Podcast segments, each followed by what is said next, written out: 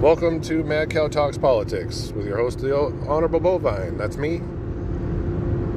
The only podcast you'll probably hear recorded as I commute from work to home and back again on an almost daily basis. I rant and rave about politics and social issues from a central standpoint, from just a regular old working Joe. Hang out after these messages. We'll get into it. Whoop. Ladies and gentlemen, so I guess the deed is done. I talked about it in the last episode about Elon Musk buying Twitter. Um, and the people on the left are having mental breakdowns. And see, this is why this is why I can't I can't stand people on the left. The regular old Joe Blow on the left that's hypocritical left and right.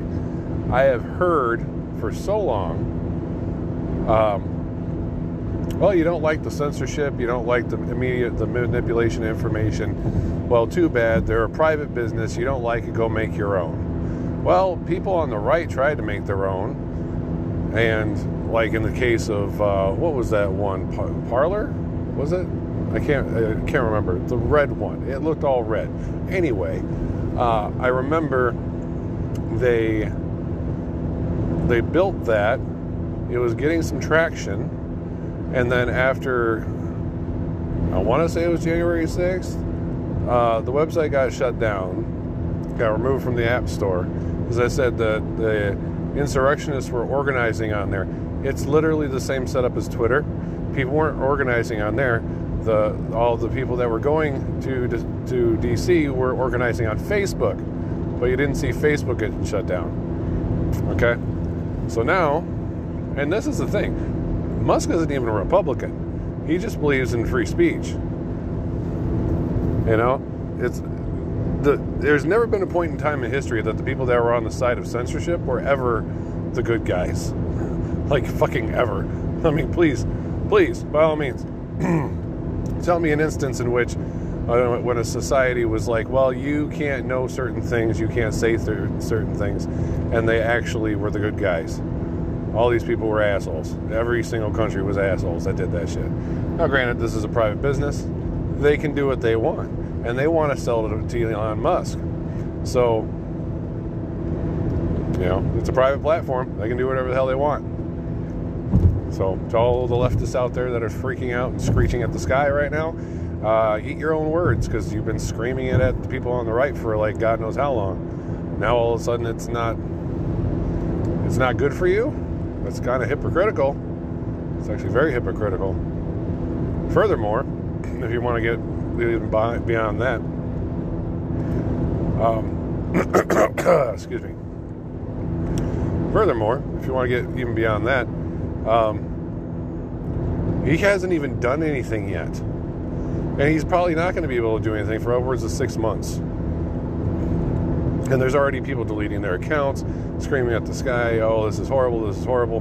Um, it's the, he can't do anything. Like the literally, the company is pretty much going to be um, in uh, maintenance mode for the next six months because the people that the bosses at Twitter literally had to lock out a lot of their employees because they thought their employees were just going to tank the platform because Elon bought it.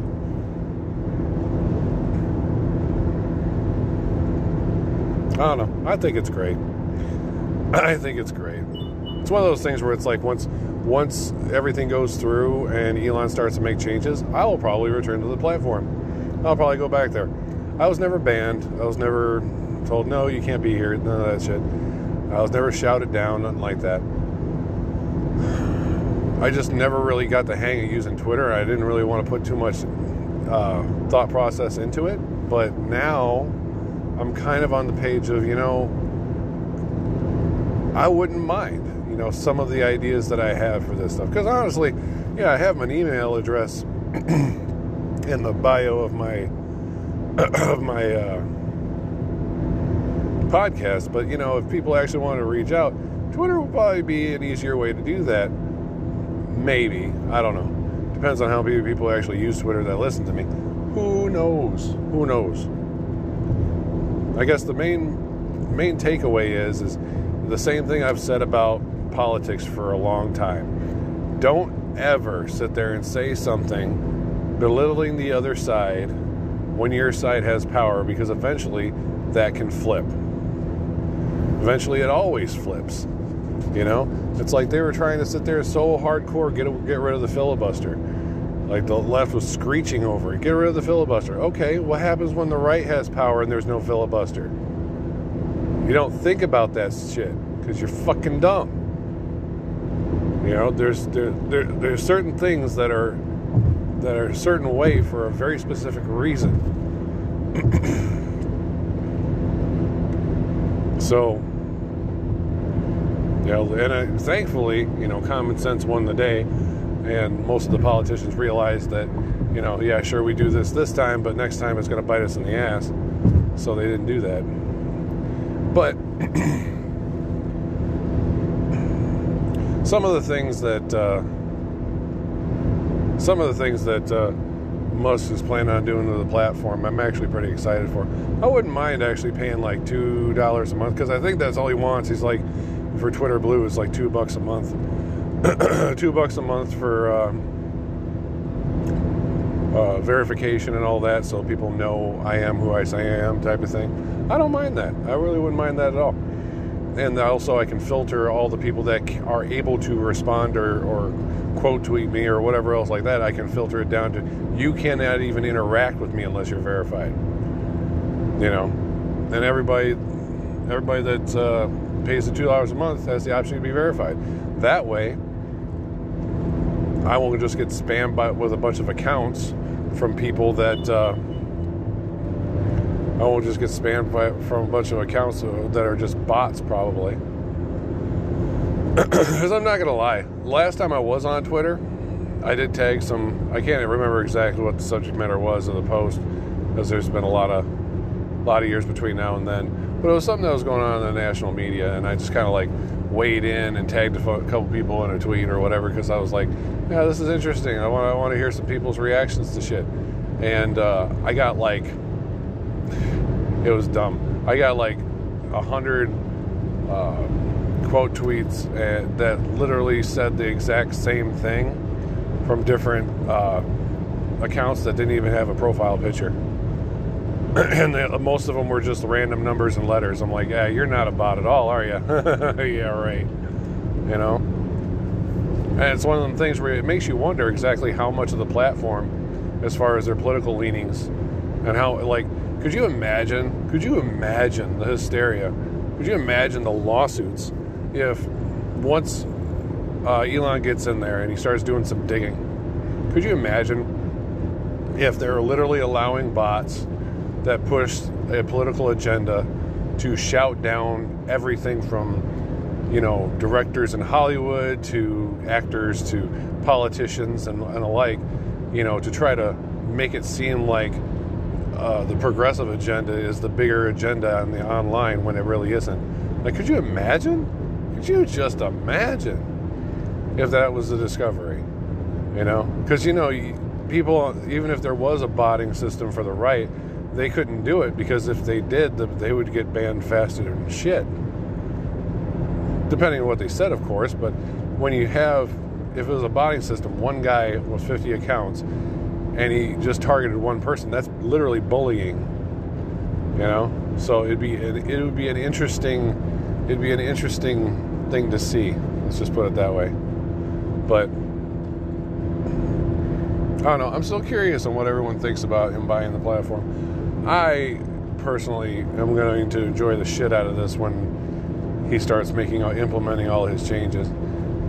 Especially if he ends up making the Twitter icon a a Dogecoin symbol. I think that'd be funny. I hear I heard a uh, like a rumor that he's actually considering using Dogecoin as like a transactional currency on the platform for things.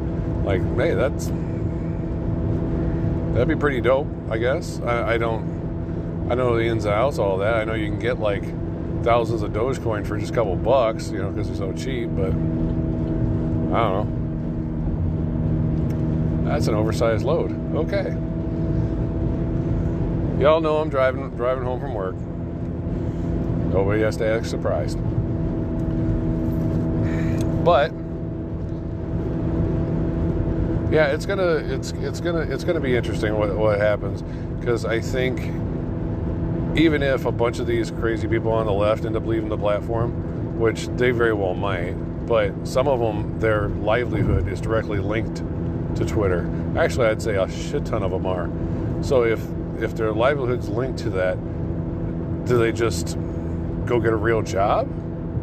Like, sure, awesome. You know, if you're an online journalist and Twitter is your life and you scream and screech at the sky that Elon owns it now and you're you're terrified of what's going to come of that, well, maybe you should uh, maybe you should find a different line of work. You know, it's just like the uh,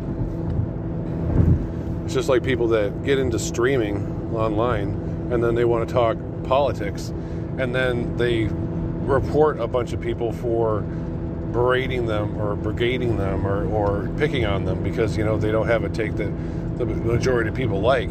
It's like yeah, honestly man if you're gonna if you're gonna get into online politics you have to understand that's going that that's throwing you in with the sharks. That's what's to happen. You don't got a choice. You don't get to negotiate with it. It's just the way it is to be. Which sucks but you know here we are Anyway.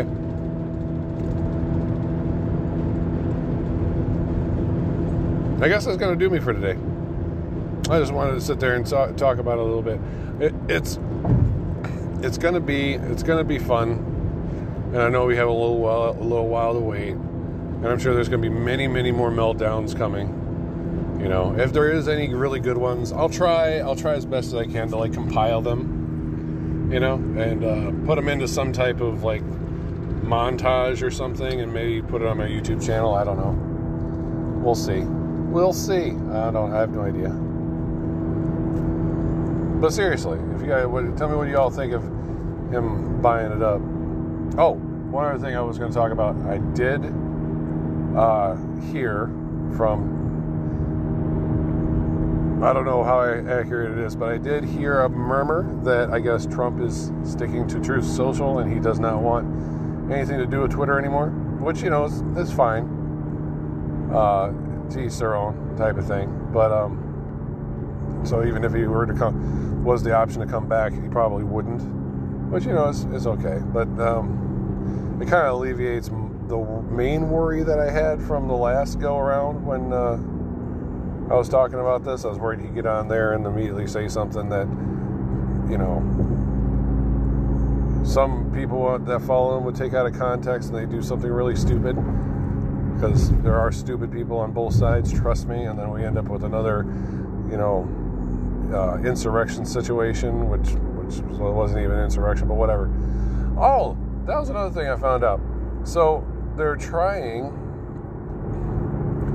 uh, they're trying marjorie taylor greene, taylor greene and a few other politicians to try to get them disqualified from being able to be voted for in the next elections. Uh, basically, they, they know they're the Democrats know they're going to lose. Uh, they know they're going to lose to uh, uh, the, the Republicans across the board in a lot of areas that aren't like super deep blue. So they're just trying to figure out a way so they can actually try to keep power in there as long as they can. Which, you know, whatever. Oh, crap. Go ahead.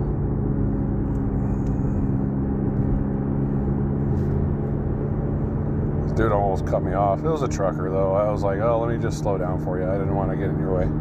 Anyway. Um, so, shit, I forgot what I was talking about. Damn it, trucker, you fucked me up.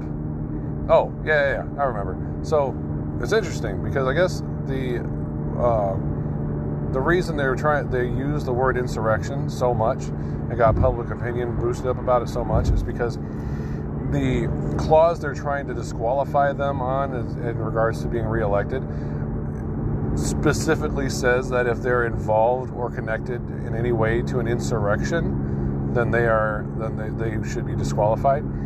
So they're ba- it was it was a long game from back then. they needed to call it an insurrection and make it as horrible as humanly possible so that any politician that supported it or that was like said anything that might have antagonized it, uh, then they can just disqualify them. And then that way they have a chance to get a Democrat in that seat. Which honestly, in some of the areas that the people vote, I don't think that's going to matter except for like maybe in some swing states, but I don't know how many. But anyway, y'all take it easy. This is a short one today. Eh, only about five minutes shorter, but I'm almost to uh, the supermarket. I got to stop there and grab some uh, puppy ice cream because my dog, I just got him neutered uh, yesterday.